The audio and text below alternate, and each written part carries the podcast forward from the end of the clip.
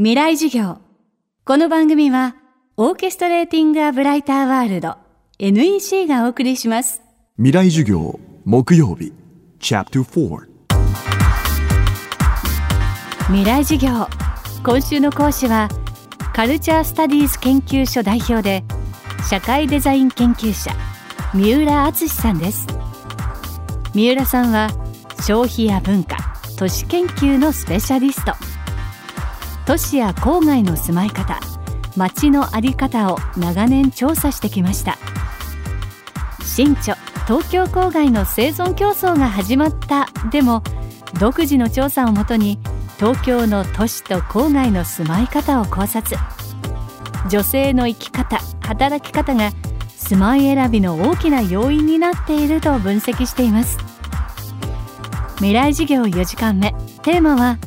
郊外に仕事と娯楽を。まあ、今からさんじゅうねんまえよんじゅうねんまえももちろん女性が住宅地を選ぶ時に大きな意見を持っていたと思うんですけども、まあ、当時はまだ専業主婦であることが良いとされた時代なので、まあ、その専業主婦としてのこの生活を満足させる郊外が良い郊外だったと思うんですが、今はまあ働き続けるとか、まあ、少し仕事は減らすけど一定の仕事は続けたい、かつ今の女性は学歴が高くなっていますから、それなりにやりがいのある仕事がしたいということになるわけで、まあ、そうなりますと、つまりまあ消費者として主婦として過ごしやすい郊外というだけじゃなくて、やっぱり働き続けるスキルを持った一人の仕事人としてですね、生きがいがやりがいが感じられる郊外であってほしいという、そういうニーズが高まっていると思いますね。で、女性が働くといった場合、やはり現実的には家の近くで働きたい人が多いわけですね。ただ家の近くにある仕事に魅力があるかという問題があって、まあ、できうれば今までやっていた仕事のスキルを活かせる仕事があればいいわけで、と中には銀行員だった人、証券会社にいた人も、不動産会社で働いていた女性も今たくさんいるわけで、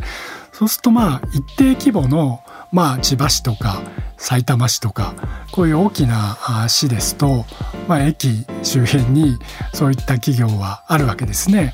とまあ、子育てをしながらそういうところで、まあ、非正規雇用かもしれないけれども、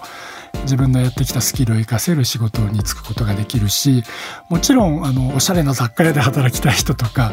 やっぱり接客が好きだから百貨店で働きたいんだとか、いろんなやはり業種職種がある街の方が今はどうも人気がある。つまり単に静かな住宅地があるというだけでは魅力がない。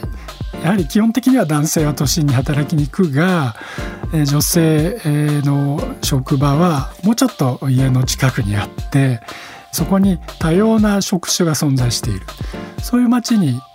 住みたい、その近くに住みたいというのが今回私が調査をしてみて分かった結果ですね。かつてベッドタウン、郊外といえば静かで緑豊かな住宅地というイメージでした。でもこれからは郊外のニーズがガラッと変わるかもしれません。あの、まあ、今現在のさんじゅう代よんじゅう代はまだ人口が多いですが、その後どんどん減っていきますから、まあ、そうなりますと、まあ、女性の就業率はおそらく高まっていくので、あるいは学歴もどんどん高くなっていき、職歴もより多様で豊かになっていくわけですから、まあ、そうした女性にやはり今後の日本のために子供をちゃんと産んでくださいよと社会が言うのであれば、やはり彼女たちがやりがいを持った仕事があるということが大事であると。そうなってくると、その郊外というのが静かな住宅地でありさえすればいいかというと、そうではなくて、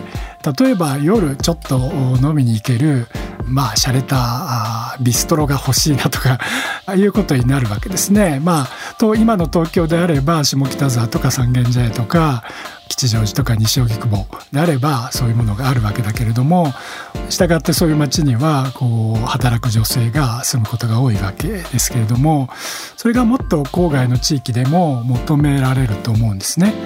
それからまあ今後はあの一億総活躍といいますが、要するにできるだけあのななじゅっさいでもななじゅうごさいまででも働いてくださいという世の中になっておりますので、まあ、男性も定年後働き続けると。ただまあ都心まで通勤するのはもう体力的に嫌だなと。そうすると自分の家の周りでですね働いていければなという人も増えていくだろうと。そうやってまあくじからごじまで郊外で働く人というのが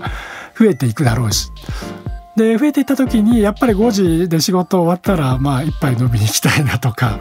まあそのチェーン店じゃないもうちょっと気の利いた美味しい料理屋が欲しいなってことになると思うんですね。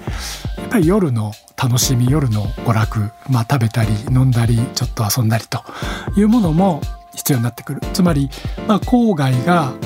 住宅地から都市になっていく必要があるだろうというのが私の主張です。今週の講師は社会デザイン研究者三浦敦さん。今日のテーマは郊外に仕事と娯楽をでした。三浦さんの著書東京郊外の生存競争が始まったは公文写真書から発売中です。未来授業、来週は日比谷高校校長竹内明さんの授業をお届けします。